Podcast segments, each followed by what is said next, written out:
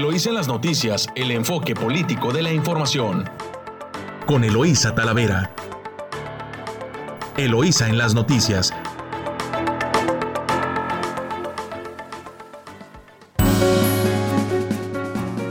Hola, muy buenos días. Hoy ya es jueves 2 de septiembre. Les saluda Eloísa Talavera aquí transmitiendo desde nuestro estudio Luis La Madrid Moreno a través de su emisora favorita 929 Amor Mío y de nuestra estación hermana en San Quintín La Chula en el 98.3 de frecuencia modulada. Saludo pues a nuestra audiencia que nos escucha pues a lo largo de la costa del Pacífico. Saludos a Tijuana, Rosarito, Ensenada, San Quintín. Muy buenos días. Y también a quien me acompaña pues en controles a Yadiran San Quintín, Camila López aquí en, Ensenada. Muy, muy buenos días. Eh, bueno, pues es un jueves con muchísima información.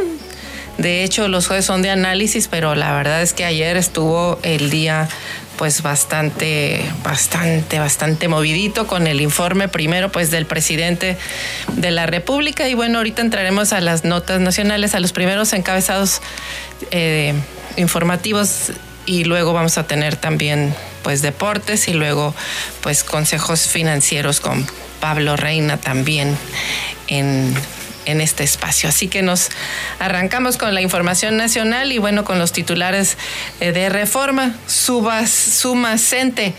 Un mes de bloqueos a trenes. Impiden maestros de Michoacán el paso de mercancías al centro y el norte del país. Es el principal titular de reforma. Eh, el Universal, el gobierno inyectará 8 mil millones de dólares más al tren Maya y dos pocas. Dos de los tres proyectos insignia de la autollamada 4T absorberán este presupuesto que está planteado en el paquete económico 2022.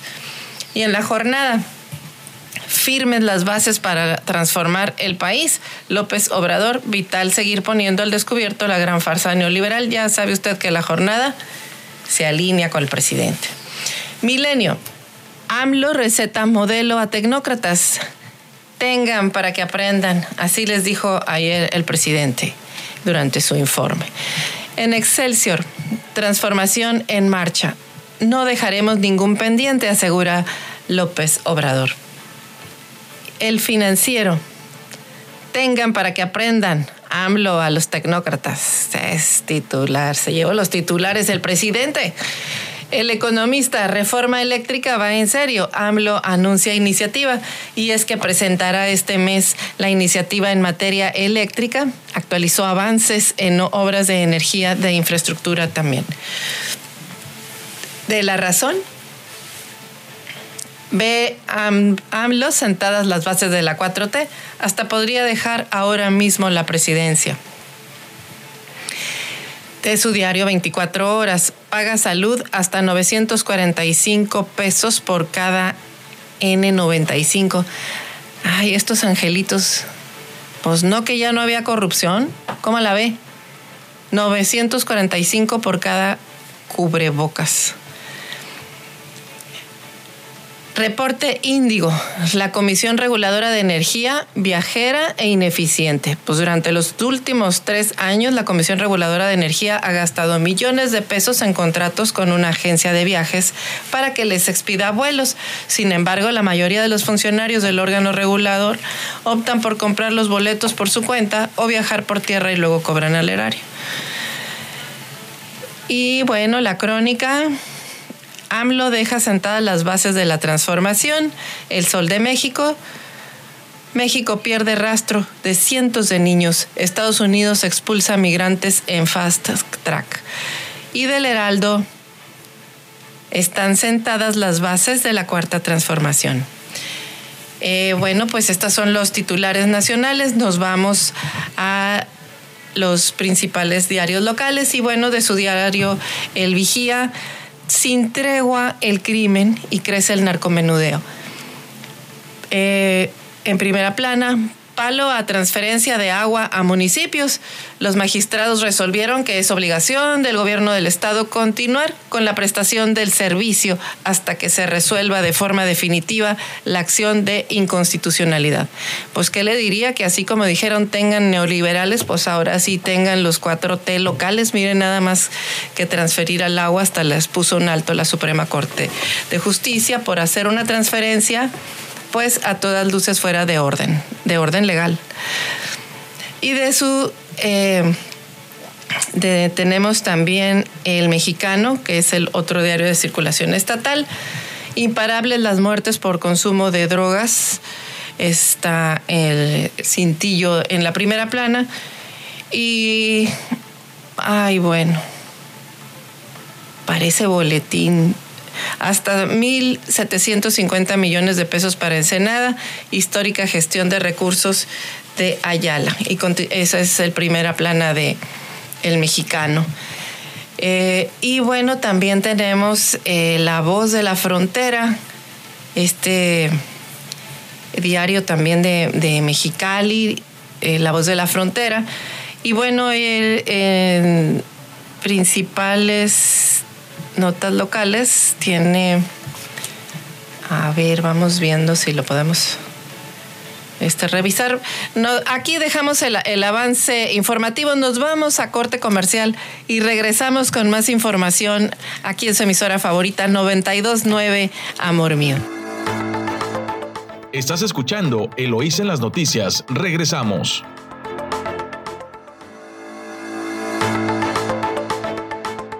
Estamos de vuelta aquí en su emisora favorita 929 Amor Mío con las noticias con Eloísa. Eh, y bueno, pues eh, vamos a, a, revisar, estábamos revisando la, la voz de la frontera y en lo local abandona Bonilla su propio proyecto, sigue sin permisos para funcionar y el gobernador aclara que el asunto le compete al gobierno federal.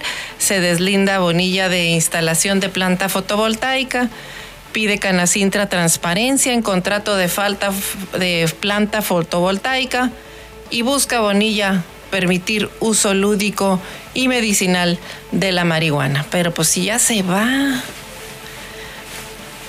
ya que deje de que decidan los que vienen. Bonilla considera dar el grito con evento masivo. La decisión, dijo el mandatario, se toma teniendo como ejemplo los eventos masivos realizados en playas de Rosarito, que considera fueron un éxito. Pues sí, pero también están siendo un éxito en los contagios. Y es que en el país nada más y nada menos que eh, hoy el semáforo amaneció con mil muertos más al día de ayer. Mil muertos, más que todos los días transcurridos en este mes pasado. Eh, hubo mil decesos por COVID. Y esos son de los que están registrados porque el subregistro eh, son realmente de, números negros, no están actualizados y esto ya lo reconoció la Secretaría de Salud. Así que, pues, estar, la verdad, promoviendo eventos masivos pone en riesgo a la población. Deberían de ser más responsables los eh, gobernantes.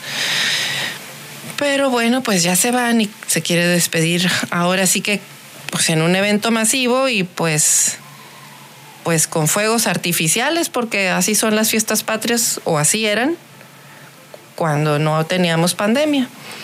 Y bueno, también eh, reportan 47, reportaron 47 incidencias causadas por lluvias en, en, Mexicali, luminarias, semáforos sin funcionar, encharcamientos, árboles caídos y la verdad, tormentón eléctrico. Eh, que dejó imágenes espectaculares ayer en Mexicali. Eh, estaba viendo, ¿verdad? Estaba viendo una, una fotografía, la verdad, preciosa que publicó el ente de el de, del fotógrafo Eliud Gil Samaniego en Mexicali. Es dicen que la tormenta que vivieron ayer les recordó el pasado forjado por los primeros pobladores por allá en el Valle de Mexicali. La verdad es que se veía el cielo impresionante, iluminado azul marino con esos rayos, con esos rayos que rodeaban eh, una glorieta por ahí de, la capital del estado. La verdad está preciosa la fotografía.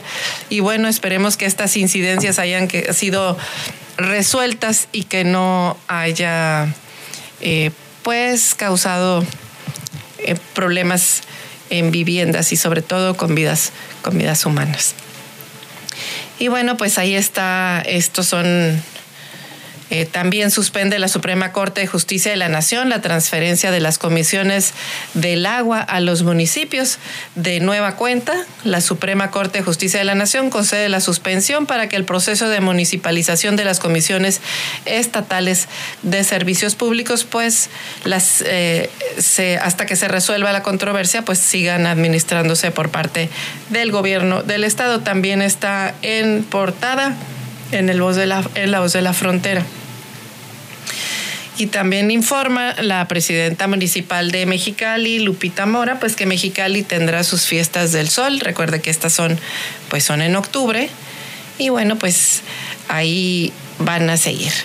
Así que bueno, estas son las principales notas eh, titulares de los eh, diarios del, del Estado. Y bueno, arrancamos con información de El Vigía. Y pues sí, palo a transferencia del agua a municipios.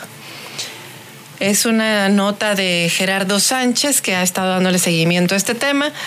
Y la Suprema Corte de Justicia suspendió el decreto 289 del gobierno del estado que municipaliza los servicios de agua y drenaje y por, y por separado el Tribunal de Justicia Administrativa suspendió el proceso de municipalización establecido entre eh, entre la Administración Estatal y el Consejo Fundacional Municipal de San Quintín.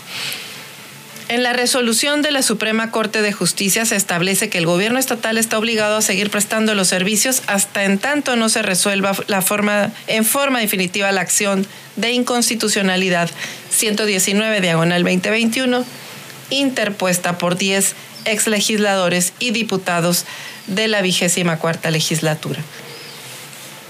Este recurso fue interpuesto por los morenistas Araceli Geraldo Núñez, Juan Melendres Espinosa, Rosina del Villar Casas, Juan Manuel Molina García, Miriam Cano Núñez, Evangelina Moreno Guerra, Julia Andrea González Quirós y Víctor Manuel Navarro, así como también por Javier Robles Aguirre y Efren Moreno Rivera. En el mencionado decreto 289 se aprueban reformas a la ley orgánica del gobierno del Estado, así como la eh, que regula la prestación del agua y drenaje. Según el argumento de la Suprema Corte de Justicia de, la Nación, la suspensión se dio ante la presunta falta de análisis económico y financiero y administrativo en la transferencia de los servicios de agua y drenaje y la posible generación de un daño en la prestación de ambos servicios. Dicha suspensión impide se continúe la municipalización hasta en tanto no se resuelva de fondo el recurso interpuesto ante el máximo tribunal del país. Por otra parte, aunque ya quedaba invalidado por, el anterior, por la anterior suspensión, el Tribunal de Justicia Administrativa también había ordenado frenar la transferencia al Consejo Fundacional Municipal de San Quintín de los servicios de agua y drenaje, proceso que habían iniciado las autoridades estatales y los concejales sanquintinenses ay, pues no pueden echar a andar el municipio, ya se andaban echando, les habían aventado la, la bolita con, con la administración también de los servicios de agua y drenaje. Pues así este tema creo que pues bastante sensatez le va a dar al proceso esta decisión, esta decisión de la Suprema Corte de Justicia, puesto que se tiene que revisar pues todo el proceso y hacerlo bien. Si esa es la voluntad popular, está bien, solo que las cosas se tienen que hacer conforme a derecho y ah, con respeto a todas las, las leyes en el Estado. Y pues también eh, en otra información de su diario El Vigía, desciende de calidad educativa en Baja California. Esta es nota de Gerardo Sánchez. Y es que Baja California tuvo un descenso en su calidad educativa de un año y medio. Eh, es decir, si se estimaba que la entidad tenía una escolaridad promedio de 10.6 años, el equivalente al primer año de bachillerato, a causa de la pandemia, pues se retrocedió a nivel de segundo y tercero de secundaria. Imagínese usted el promedio cómo va a quedar en el estado. Alfredo Posterwright Doagón, quien es presidente de la Coalición para la Participación Social en la Educación, COPASE por sus siglas, señaló que ante esta situación y el mediocre papel que ya se tiene en el índice de cumplimiento de responsabilidad educativa, un lugar 17 en el país, se hace necesario dar un golpe de timón al sistema educativo de Baja California. Dicho a propuesta, dijo el vocero de la COPASE, pues contempla cinco líneas de acción que se busca plantear a la próxima gobernadora Marina del Pilar, Ávila Olmedo. El primero el primero de ellos indicó es el nombramiento de un secretario o secretaria de educación que sea profesional y con experiencia en la materia y que de ese mismo criterio nombre a su equipo de trabajo. Revitalizar los consejos de participación social en la educación, tanto a nivel estatal y municipal, ya que durante la presente administración, pues estos organismos prácticamente fueron desarticulados. También se debe de retomar el uso de la escuela NET, tecnología educativa cuya utilidad se ha hecho todavía más necesaria a causa de la pandemia. Enfatizando, también enfatizó el entrevistado este punto, debe crearse una comisión estatal técnica e independiente que evalúe con objetividad los avances o retrocesos que se tengan en materia educativa. Poster White reiteró la disposición de distintos sectores sociales a participar en el mejoramiento de la calidad educativa en la entidad y puntualizó que más que nunca se requiere sumar los esfuerzos gubernamentales con los de los organismos civiles, los maestros y padres de familia, para lograrlo. Se tiene que crear una nueva cultura y visión en torno a la educación en Baja California, así lo mencionó el vocero de la COPACE. Y la verdad es un estado, Baja California, eh, con pocos municipios, eh, la población prácticamente concentrada en, las zonas urbanas. Eh, la orografía permite, la verdad, que las telecomunicaciones que todavía no bañan y cubren con espectro a toda la península, pues prácticamente por negligencia de las autoridades, porque hay maneras y tecnologías para llevar las telecomunicaciones eh, a lo largo y ancho de, la península de Baja California. Eh, no es el caso en Baja California Sur, es el caso de, lamentablemente, de Baja California. Eh, que las telecomunicaciones comerciales lleguen de manera más eh, como digamos, de calidad comercial hasta San Quintín, a veces al Rosario, no en todas partes se escucha bien, pero de ahí del Rosario al paralelo 28, pues es la zona del silencio. No es ni tan caro. Ahorita, bueno, se supone que eh, finalmente van a, a poner la fibra óptica desde Sonora a toda la península, pero en lo que eso llega puede haber microondas que lleven la señal y que abran el sistema de telecomunicaciones y eso le puede garantizar el acceso a la educación en línea a los pobladores de aquella zona en las delegaciones y también pues en todos los campos pesqueros, que pues ahí es donde las personas viven también y precisamente por vivir a, la distancia y en la zona del silencio, pues se pierden, se pierden el hecho de que se desarrollen eh, en educación y, no solamente eso, sino no, en educación con calidad. Está este sistema de telesecundarias, telebachilleratos, pero a veces también tienen problemas eh, con su infraestructura en comunicaciones y bueno, pues a veces están de nombre. Y cuando funcionan, la verdad es que los jóvenes que ahí estudian, pues son a veces los que salen muy bien evaluados porque casi pues no tienen distractores. Eh, entonces, pues ahí hay una enorme oportunidad, como lo menciona eh, Postle White, eh, para el Estado, para plantearnos un sistema de vanguardia educativa estatal con enfoque eh, pues bien establecido sobre cuál es el tipo de formación que se que requiere el Estado para sus para las nuevas generaciones eh, de baja californianos en todos los órdenes educativos, desde preescolar hasta, hasta la universidad. Son pocos municipios, no está tan dispersa la población, así que bien vale la pena que se aplique este nuevo gobierno y se lleve la estrellita de tener un, un, nuevo modelo educativo de vanguardia y además que sea participativo. Nos vamos a corte comercial, regresamos con más información aquí en su emisora favorita 929, Amor Mío. Estás escuchando Eloís en las noticias, regresamos.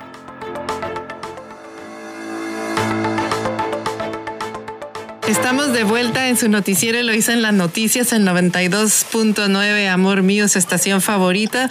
Pues estamos ya eh, jueves con Pablo Reina y bueno, pues recuerde que es análisis financiero y hoy nos va a comentar sobre la realidad del crecimiento del 6%. Ahora sí que traemos otros datos. Eso exactamente, de costa a costa, de frontera a frontera, de Matamoros hasta en Ensenada y Baja California. Sí, pues yo tengo otros datos muy interesantes. Fíjate, hablar del 6%, hijo, eso es un número mágico para la economía de cualquier país. Si nos comparamos con China, recordemos que China en el mejor momento en la historia de China, China, China lo menos que creciera un 7% y lo máximo que llegó a crecer es un 14% con una, una movilidad de economía, convirtiéndola en el país con mayor concentración de la economía a nivel mundial, superando a Estados Unidos, inclusive hasta en las reservas de dólares.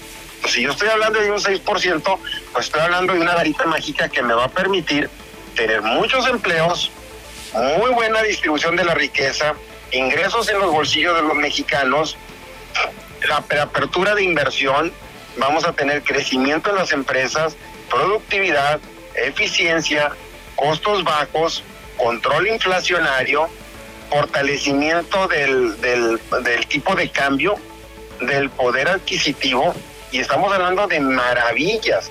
Ahora sí que si eso sucede, lo que estoy diciendo ahorita, y grábenme, me quito el sombrero, señores, y un aplauso muy fuerte al economista o al presidente que se le ocurrió esta, e, e, esta fórmula tan interesante para hacernos ver nosotros escuchamos el crecimiento del 6%, pero tiene que haber un trasfondo en todo esto. Estas son las variables que se deben de mover si realmente funciona, pero estamos con dos variables que no estamos tomando en cuenta ahorita. Número uno, ¿qué está sucediendo con el Producto Interno? ¿Qué está sucediendo con la inflación? La inflación se está disparando. Ya estamos casi arriba del 6.5% de, de, pero arriba del 6% de inflación lo que significa una pérdida de poder adquisitivo. Si vamos a crecer al 6 con una inflación del 6, pues prácticamente la inflación se va a comer al crecimiento que estamos esperando. Rompemos el tema de la, de la, de la productividad, de bajos precios y de, y de costos. Si la inflación, que es una variable que no se tocó, este, juega un muy papel y que es como un cáncer que se envuelve ante la belleza natural de lo que estamos viendo. Otro tema, el índice de, el índice de confianza del consumidor cae. Significa que el consumidor no piensa comprar bienes duraderos en los próximos seis meses. Significa que hay una desconfianza en cuanto al crecimiento mundial, ante el crecimiento local, ante el, crecimiento, el crecimiento de México. Y si ese consumo no se da, no veo por dónde vamos a crecer al 6%. El tipo de cambio a pesar de que se mencionó que tenemos récord en reservas, eso es lo que nos está salvando ahorita para tener una volatilidad de tipo de cambio en promedio de 20 pesos, es lo que nos está manteniendo, sosteniendo en esa volatilidad. No es el turismo, no es la exportación de petróleo, no es la exportación de productos hechos, eh, hechos en México, no es la maquila, es simplemente las remesas que nuestros conciudadanos, con los incentivos que se dan en Estados Unidos, para reactivar la economía, generaron mayor cantidad de dólares y esos dólares los mandan para México fortaleciendo parte de las reservas.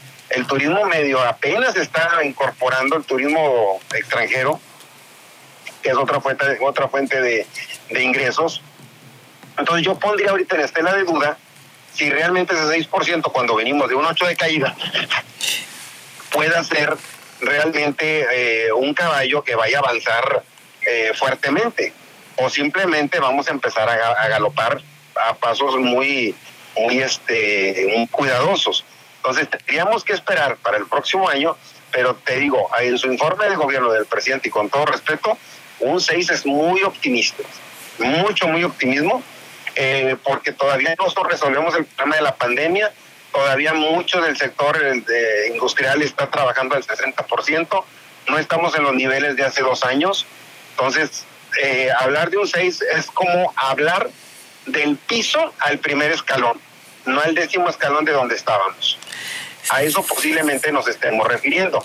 ¿Qué va a pasar el próximo año? Que muy probablemente volvamos a abrir nuestros bolsillos, o sea, eh, metemos las manos a nuestras bolsas de los pantalones, a la bolsa de, de, vestir de la mujer, y nos damos cuenta que la bolsa está así vacía. No hay nada, pero hay una esperanza del 6%.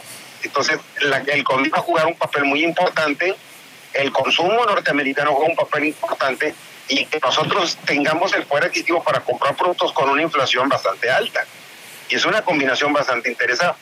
Esa es la interpretación del 6% desde mi punto de vista. Y lo vamos a ver el próximo año y muy probablemente, lo hizo como el primer trimestre, vamos a retocar esta, este contenido y vamos a ver de qué está hecho nuestro, nuestro auto deportivo. Es decir, son puros parches con una muy buena pintura o realmente tiene un motor potente como para avanzar al, crecimiento del 6%. Ojo, 6% se traduce en la creación de más de un millón de empleos anuales y traemos 300 mil solamente. Hay que ver qué va a pasar. Pues sí, y es que hay números también, ahorita que mencionas el empleo, eh, hubo números espectaculares en julio, pero pues prácticamente era por la regularización del outsourcing y no porque hubiese empleos nuevos. Exactamente. Eh, va, a haber mucho reacomodo en, todo, en, todos estos temas. Este, el que más me preocupa a mí es la inflación. La inflación jala el Producto Interno Bruto, jala la pérdida de poder adquisitivo de la gente, jala el índice de confianza, jala la volatilidad del tipo de causa, jala muchos factores. Y ese tema inflacionario está correlacionado con el petróleo. No se, no se está vendiendo suficiente petróleo y los costos operativos se disparan, porque seguimos apostándole a un sector que ya no es productivo, que no es rentable y cuya eficiencia, y lo estamos viendo con el cambio climático, la eficiencia de ese, de ese, de ese, ese, ese producto de energía deja de ser utilizable. Fíjate, ayer en esta semana salió Ucrania, creo que fue el último país en utilizar el tipo de gasolina de plomo. Ya fue el último país que acabó su reserva de plomo y fue el último país que se generó. Imagínate nosotros que generamos eh, electricidad a base de chapopote con contaminantes negros. O sea, cuando ya, ya nos veremos en 15 años diciendo ya acabamos la producción de ese, de ese, de, ese producto que es altamente contaminante, nocivo a la salud y con un impacto muy fuerte a, la cuestión climática. Digo, son muchas cosas las que se van a dejar, van a poner en estela de duda. O sea, un 6% tendría que las refinerías, el aeropuerto, que se van a plantear generar un impulso mucho, muy grande. Y nomás hagamos un acto de conciencia, revisen cómo están sus negocios, revisen cómo está su bolsillo y revisen cómo está su poder adquisitivo para comprar cosas. Ahí nos damos cuenta si vamos bien o vamos mal. Es una, es una regla muy sencilla. Si les va bien, enhorabuena. Si les va mal, hay que hacer un acto de conciencia en decir, bueno, tengo que organizarme y tengo que plantear para lo que viene. Porque si ahorita con ese dato me dicen, tengo, tener un crecimiento de 6% invierten y no sucede, va a haber un problema muy serio en la economía mexicana. Sí, pues es que también curiosamente en el informe no se habló del crecimiento, ¿no? Eso es lo que me llama, porque era un tema que debe haberse presumido. Pues claro. Este, si, si estás creciendo al 6% o tienes una, eh, estás diciendo que vas a crecer, que estás creciendo la expectativa. Lo que sí mencionaron es, todos coinciden o hay muchas coincidencias en que, en que el crecimiento es al 6%, sí, pero hay que ver por qué, ¿no? Sí. Ajá. Ahora, ¿el 6 qué tan real es? Yo me caigo 10 escalones y crezco un 6. ¿6 sobre, sobre qué base? ¿Sobre la base más profunda o sobre la base anterior? Por ejemplo, yo ahorita estoy diciendo 6, pero lo estoy comparando con la base más profunda, o sea, la caída más grave, donde tocamos fondo. Así es. Del fondo al 6 no es nada. Así es. ¿Por qué? Porque eran 10 escalones y estoy subiendo un escalón. Me faltan 9 para estar como me gustaría estar hace dos años. Y eso es real, eso no, eso sí son mis datos y son datos reales. Entonces, tenemos que ser muy cuidadosos con la interpretación, porque ahorita con el crecimiento todo el mundo va a decir, oye, pues hay que empezar a invertir en negocio y todo. No, sí, hay que hacerlo, pero hay que hacerlo con cautela, porque la base donde estamos pisando no es firme y se puede romper. Y si se rompe, nos caemos y te, y te jala con todo y tu, todo y tu negocio. Así es. Y bueno, pues también están las pues está la inflación y también están eh, la tasa la tasa de interés del banco de, del banco de México también que ya ves que está el jaloneo que si que si la subimos que si la bajamos. Exactamente. Este pero pues tiene que ver con, con, lo mismo, pues ahí está esta, esta, estos otros datos que nos compartes, Pablo, la verdad, pues muy, muy interesante, porque después de este de este informe, el de tengan para que aprendan, como lo denominó el presidente. Me encantó, me encantó la, la frase porque nadie somos, este, eh, ¿cómo te diré? Eh, nadie sabe de todo. Son muchas las fórmulas, algunas funcionan, algunas funcionan. Este, yo creo que en administraciones anteriores todos han tenido aciertos, como todos han tenido desaciertos.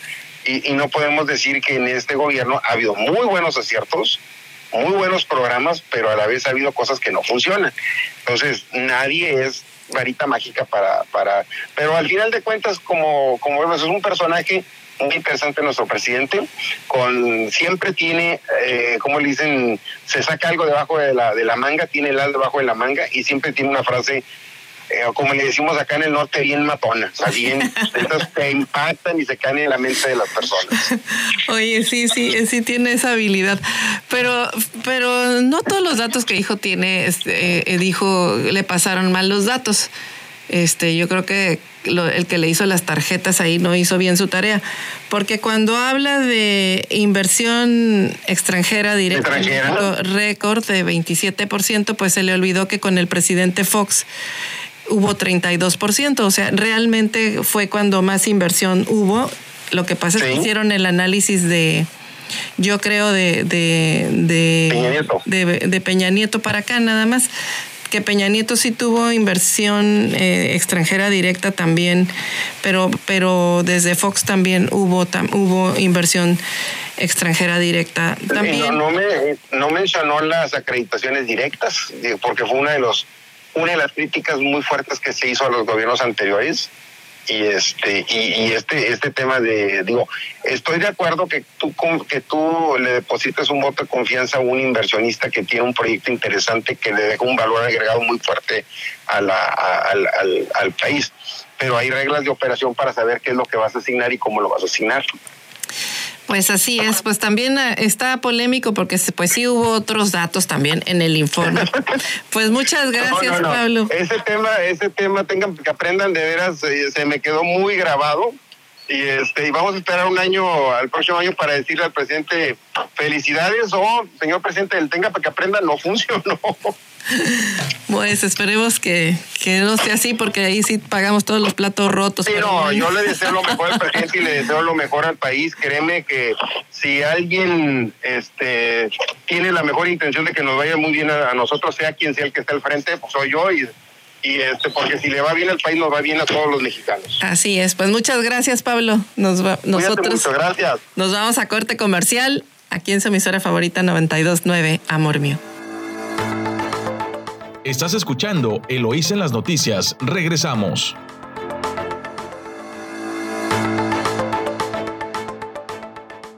Gracias por continuar escuchándonos aquí en su estación favorita 929 Amor Mío. Seguimos aquí con Eloísa en las noticias. Y mire, escuche usted eh, el titular de Frontera, de su diario Frontera, en Baja California se duplican las muertes en San Diego por COVID-19 En esta última semana, el número de fallecimientos por COVID pasó de 25 a 49, de acuerdo a datos de la Agencia de Salud y Servicios Humanos del Condado de San Diego. Esta pandemia sigue, estimado Radio Escucha, no baje la guardia si no se ha vacunado y está la posibilidad de que usted se vacune, vacúnese.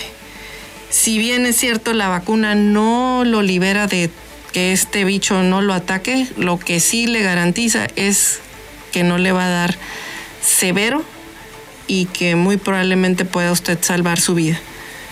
Pero bueno, este eh, siguen también los vuelvo a sacar el tema por porque pues en el otro en, en la voz de la frontera pues dice el gobernador Bonilla que él se quiere despedir bueno no se quiere despedir quiere festejar eh, que va a haber fiestas patrias con, con bombo y platillo, un evento masivo con fuegos artificiales y pues si dice que porque en el Baja Fest nos fue muy bien, eh, pues ahí está, o sea, la, realidad es que en el país, en las cifras oficiales que además no son las que son, eh, ayer hubo mil fallecimientos más en México.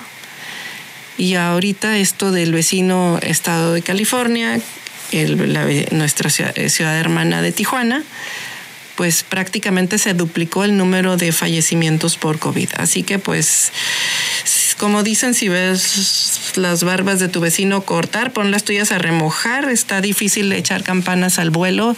Tenemos que cuidar a las personas, tenemos que cuidarnos todos y hacer lo que sea necesario para que la economía endeble que se ha ido restableciendo, pues vaya sobre ruedas y no le pongamos piedritas, piedritas o piedrotas en el camino.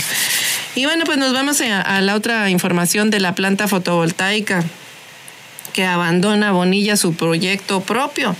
Siguen sin permisos para funcionar y él aclara pues que el asunto le compete al gobierno federal.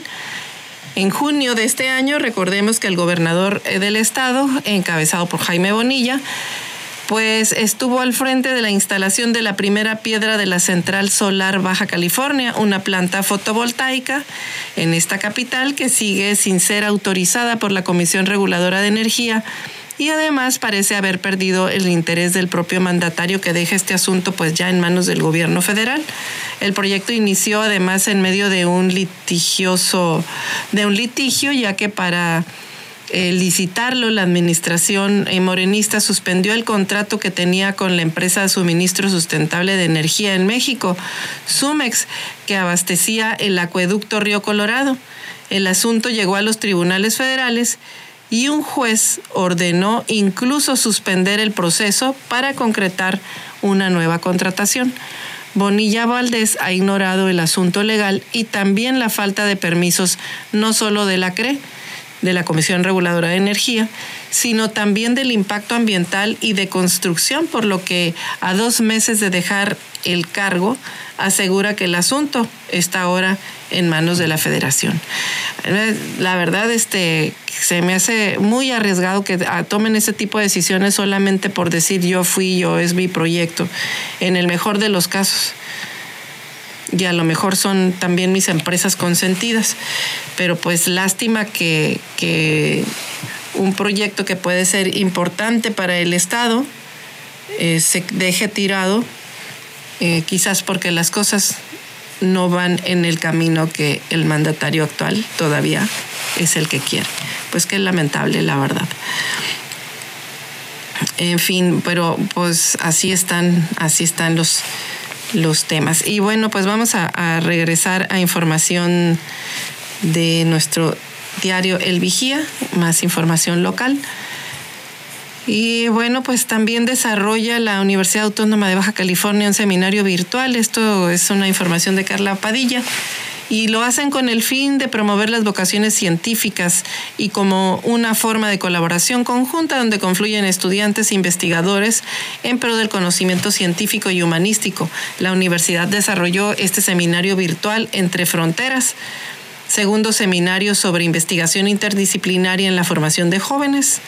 El director de la Facultad de Ciencias Administrativas y Sociales, Jesús Antonio Padilla Sánchez, indicó que el semanario eh, el, seminario se realiza con la Universidad Autónoma de Chiapas. propone que los investigadores narren sus experiencias a partir de sus líneas de investigación y en las 17 sesiones realizadas durante junio y julio señaló que los científicos enfatizaron sobre sus desafíos, retos y formas en las que han solucionado pues todas estas vicisitudes propias del proceso investigativo y también pues sobre las contribuciones e incidencias eh, e incidencia social derivada de esta actividad. Bueno, pues ahí están los resultados. Eh, y bueno, en más información también. Eh, crearán espacios para comercializar artesanías nativas. Esta es una nota de Gerardo Sánchez en coordinación con cámaras empresariales y dependencias gubernamentales, organizaciones civiles, el Instituto Estatal de la Mujer creará puntos de venta de las artesanías de los indígenas nativos de Baja California, quienes carecen de una estructura de comercialización de esos productos. Pues eso está enhorabuena porque sí hemos visto que eh, pues sí venden muchas artesanías, pero precisamente no son de las eh, culturas nativas del estado. Y vaya que también las tienen y la verdad tienen piezas, piezas muy bonitas, piezas que pueden ser eh, sinceramente de, de colección. Así que si los van a apoyar, pues enhorabuena por esta alianza. Y piden prepararse ante la temporada invernal ante el deceso de la tercera ola epidemiológica, pues ya se vive en varias entidades del país eh, los efectos del de, el invierno en la salud, así que pues eh, no olvide que aquí ya está medio cambiando también la temperatura. Y bueno, como también es tiempo de, pues tenemos las, las Olimpiadas Paralímpicas, pues nos vamos también con David Barrera, con, las, con toda la información deportiva. Buenos días David, adelante con las noticias informativas deportivas. Muy buenos días. Continuamos con Eloísa en las noticias. Mi nombre es David Barrera y arrancamos con la información deportiva. En los Juegos Paralímpicos de Tokio 2020 llegó un oro más para México, pues Diego López ha conseguido el primer lugar de los 50 metros libres en natación, con un tiempo de 44 segundos y 66 milésimas. Así México ha llegado por fin a los 8 oros olímpicos. En la misma prueba, Jesús Hernández llegó en la cuarta posición y muy cerca de bronce. El mexicano hizo un tiempo de 46 segundos con 19 milésimas, ni un segundo debajo del tercer lugar, el ucraniano Jan Ostaposchenko. Fantástica la participación de Diego López, que ha puesto de nuevo el nombre de México en alto y que ha hecho que el himno nacional mexicano suene en todo lo alto de la alberca olímpica de Tokio 2020. Vamos a continuar con la actividad de la alberca, pues se disputó otra final y estamos hablando de los 400 metros varonil, donde hubo participación de dos mexicanos que por cierto son hermanos. El primero de ellos fue Juan José Gutiérrez, quien culminó en la quinta posición y siendo sinceros, lejos de medalla. Por su lado, su hermano Raúl Gutiérrez terminó en séptimo lugar de la misma prueba. El ganador fue el brasileño Enrique Glock. Fantástica también la participación de los hermanos. E insólito que dos hermanos estén participando en una final de Juegos Paralímpicos Tokio 2020. Ha sido una participación sensacional de toda la delegación mexicana y en especial de los medallistas. Vamos a cambiar de tema porque hay mucha más información. Vámonos al béisbol de la Liga Mexicana de Béisbol, donde en la zona norte los mariachis de Guadalajara derrotaron 12 carreras a 5 a los toros de Tijuana. Con dicho resultado, la serie se coloca 3-2 en favor de los tapatíos. Veremos si los toros logran remontar y llevarse la final del norte. Sin embargo, y siendo honestos, ya se antoja muy complicado. Van a ser dos partidos que resten de alarido. Veremos si pueden llevarlo el partido o la serie hasta el juego 7 ya se antoja difícil. Yo creo que ya los tapatíos llevan cierta ventaja y creo que ellos se llevarán la serie. Por el lado de la zona sur, los Leones de Yucatán avanzaron a la Serie del Rey, ganando a los Diablos de la Ciudad de México 9-7 en el partido que se disputó anoche. En un partido donde de verdad fue de locura, fue un partido que vivió muchas emociones, muchos altibajos. En la última entrada fue donde se decidió todo.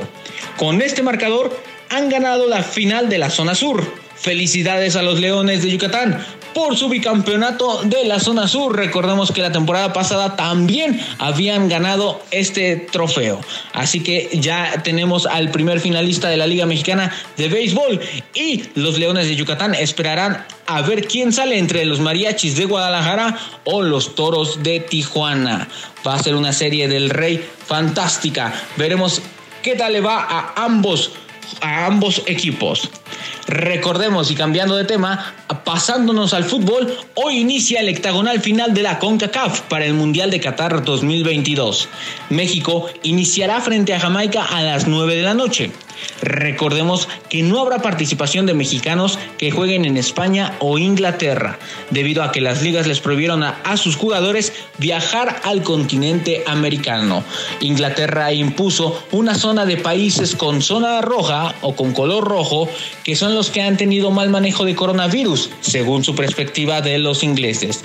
Partiendo desde ese punto, Inglaterra ha prohibido a sus ciudadanos o habitantes viajar a dichos países. Con esto, la liga se agarró, la liga inglesa se agarró para decirle a los equipos o a las federaciones de, de estos países de zona roja que no iba a prestar a jugadores que estuvieran en su liga. El caso principal es el caso de México, quien se encuentra en esta zona roja para los ingleses. Veremos qué tal nos va sin la participación estelar de Raúl Alonso Jiménez. Vamos a cambiar de fútbol, vámonos al fútbol europeo, pues Cristiano Ronaldo ha roto un récord más ha superado los 111 goles con la selección de Portugal. Esto sucedió ayer cuando Portugal derrotó dos goles a uno a Irlanda en un partido donde CR7 ya había fallado un penal y donde los irlandeses ganaban el partido desde el minuto 45. Fue hasta el 89 que Ronaldo empató el juego y al 96 que el mismo Cristiano Ronaldo le dio la victoria a los portugueses. Increíble la historia de Cristiano Ronaldo. Sigue rompiendo récords y récords. Veremos cuál será el siguiente en la carrera tan amplia de CR7. Y pues bueno, hasta aquí la información deportiva. Mi nombre es David Barrera y continuamos en Eloísa en las noticias. Nos oímos mañana.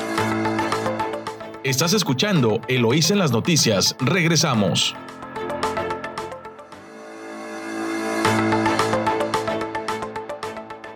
Gracias por continuar escuchándonos aquí en Eloísa las noticias. Pues muchas gracias a David Barrera por el resumen noticioso y bueno, pues con esta nos quedamos con de todo con esta medalla, con esta medalla en natación de este joven tritón eh, de 16 años, Ángel Camacho. Bueno, pues este Ahí está un oro más. La verdad es que le ha ido muy bien a los atletas, a los atletas mexicanos y han estado dejando el nombre de México, pues la verdad bien, bien posicionado. Y bueno, continuamos nosotros con más información local. Nos vamos al Valle de San Quintín rápidamente. Y bueno, pues en el Valle de San Quintín destaca en producción de pepino en la zona. El nuevo municipio no solo ocupa un lugar importante en siembra de frutillas, sino también en 2020, pues el pepino persa que se cultiva en la zona arrojó una producción de 27 mil 27 mil toneladas. 27.800 eh, toneladas, así lo dio a conocer ayer el secretario de Agricultura en Baja California, eh, Juan Manuel Martínez Núñez representante de la dependencia, pues explicó que el año pasado los municipios de Tecate, Tijuana y Playas de Rosarito y Ensenada sembraron un total de 340 hectáreas de pepino persa principalmente. Además comentó que el 90% de la superficie se estableció con la variedad esta variedad persa, mientras que el 10% restante sembró otra variedad Slice More, eh, que a diferencia del persa, pues es mucho más grande y con un aspecto más, más liso. Así que Eh, las zonas mayormente productoras son San Quintín, Ojos Negros, Maneadero y el Valle de la Trinidad, en donde anualmente pues, se generan 115 mil siembras eh, que le dan empleo a la población de las zonas rurales de Ensenada y a trabajadores que también vienen de otros estados en esta ruta migratoria de las cosechas. Pues enhorabuena por estos agricultores y las personas que ahí laboran eh, en estas siembras. Además, en otra información, asegura el Consejo que no, que no cobrará cuotas a voluntarios no se realizará ningún tipo de cobro a grupos voluntarios que se encuentren trabajando en las distintas delegaciones del municipio. Así lo dio a conocer Arnulfo Silva Martínez, concejal encargado de la Comisión de Seguridad Pública y Protección Civil. Explicó que él no autorizó ningún cobro a los grupos que se encuentran atendiendo las emergencias en la zona y aseguró que el Consejo tampoco solicitará dicho cobro en el futuro.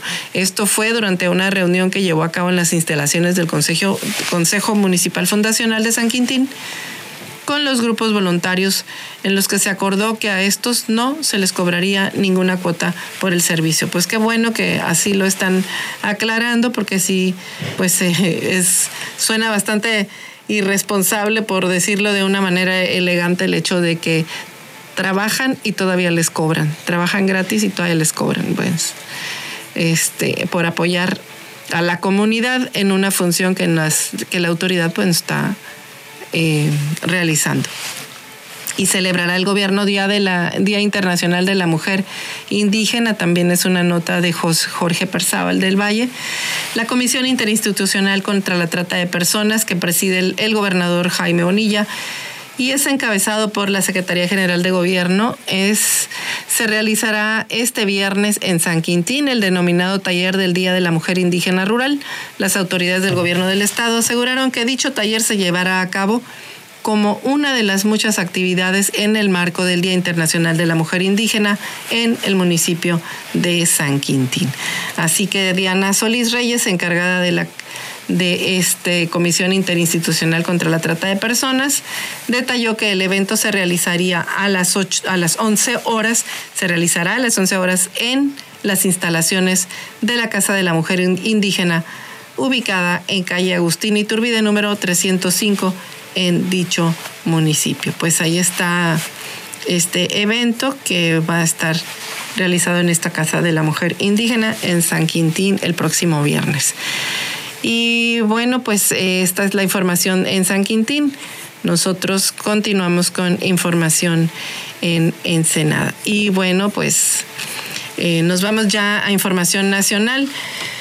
Eh, pues presume el presidente Andrés Manuel López Obrador eh, siete logros récord. En su tercer informe de gobierno, pues el mandatario destacó que las remesas en julio alcanzaron 4.500 millones de dólares, mientras que en combate a la corrupción se logró eliminar la condonación de impuestos a grandotes contribuyentes y a grandes contribuyentes y Hacienda reportó mayores ingresos.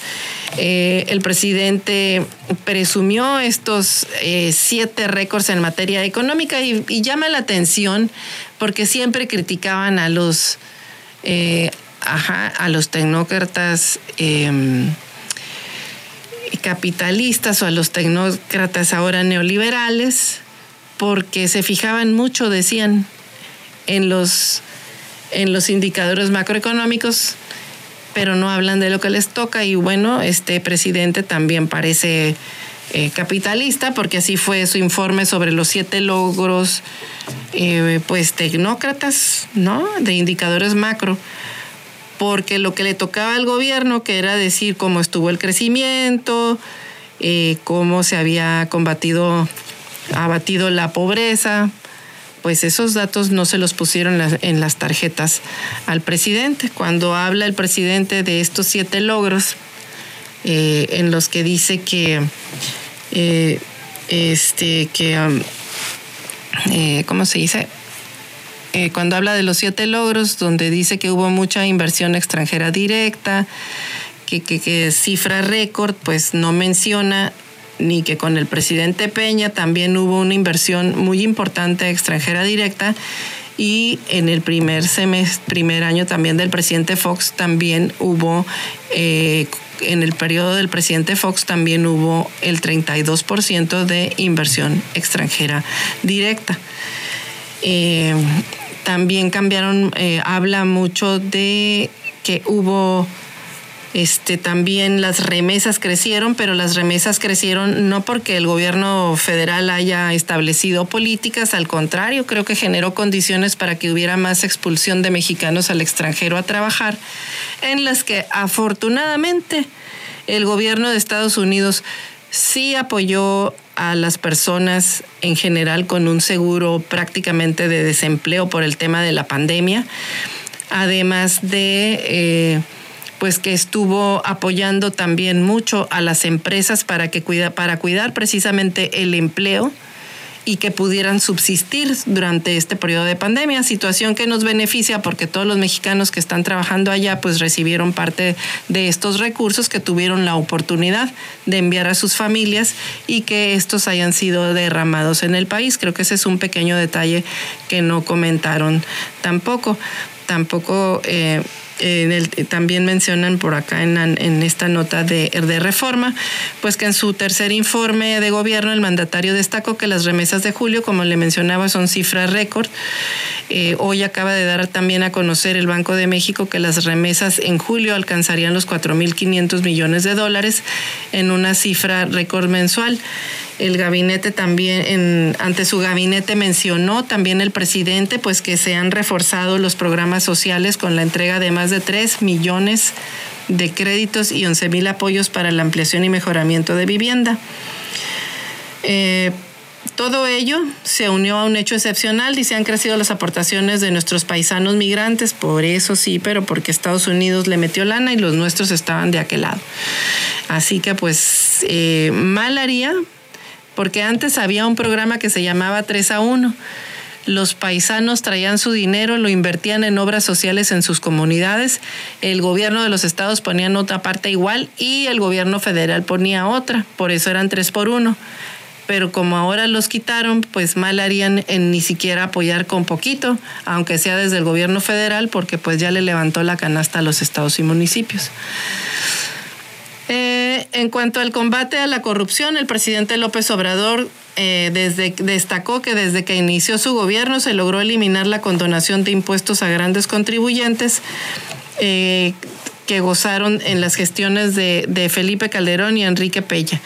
Estoy obligado a informar por ética y necesidad de los últimos dos sexenios, los grandes contribuyentes se beneficiaron por condonaciones de 376.174 millones de pesos, sostuvo, y que solo 58 de esos grandes contribuyentes eh, grandes corporaciones empresariales y financieras, 58, pues dejaron de pagar en los dos sexenios anteriores 189 mil 18 millones de pesos.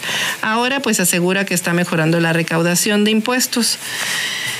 Eh, pues así este Así fue el informe ayer del presidente. También en la Hacienda Pública añadió el jefe del Ejecutivo que aún con la crisis del COVID, los ingresos hasta ayer sumaron 2.438.557 millones de pesos, es decir, 2.6% superiores en términos reales en el mismo periodo del 2020 y 0.8% más a lo estimado en la ley de ingresos de la federación. Sí, sí hubo más aumento eh, pero no solo por contribuyentes, estuvimos revisando el último trimestre de Hacienda y bueno, pues también tuvo que ver el, tema del, petróleo también. Eh, y en otra información, pues arrancó ayer también el periodo legislativo ya de la 65 legislatura, también ya se, eh, pues también ya se dieron su, su quién vive, como dicen, este, y ayer estuvieron hasta altas horas de la madrugada, pero ¿con qué cree que estuvieron discutiendo? Pues la, la ley de reglamentación de otra vez del desafuero. Y lo único que discutieron es ponerle otro candado para que el presidente de la República pues no pueda ser juzgado. Ahora le pusieron otro requisito más, que las dos terceras partes del Senado tienen que estar de acuerdo para que puedan juzgar a un presidente. Y en ese pleito se la pasaron las horas. Y encima lo que tenemos es eh, la inseguridad eh, bollante y rampante, la economía que pues ahí traemos la inflación pisándonos los talones y empezando esta carrera de que te subo el salario y te sube y te lo quito con la inflación, te lo, te lo desaparece. Y los nuevos diputados de la 65 flamante legislatura se están dando con todo, con, con, la, ley, con la ley reglamentaria del desafuero como si eso fuera eh, tan importante. Finalmente no quieren juzgar a nadie, pero bueno, pues así, así empezó esta legislatura. En, más del informe del, en más del informe del presidente que se llevó, obviamente, pues es el evento del año todos los titulares.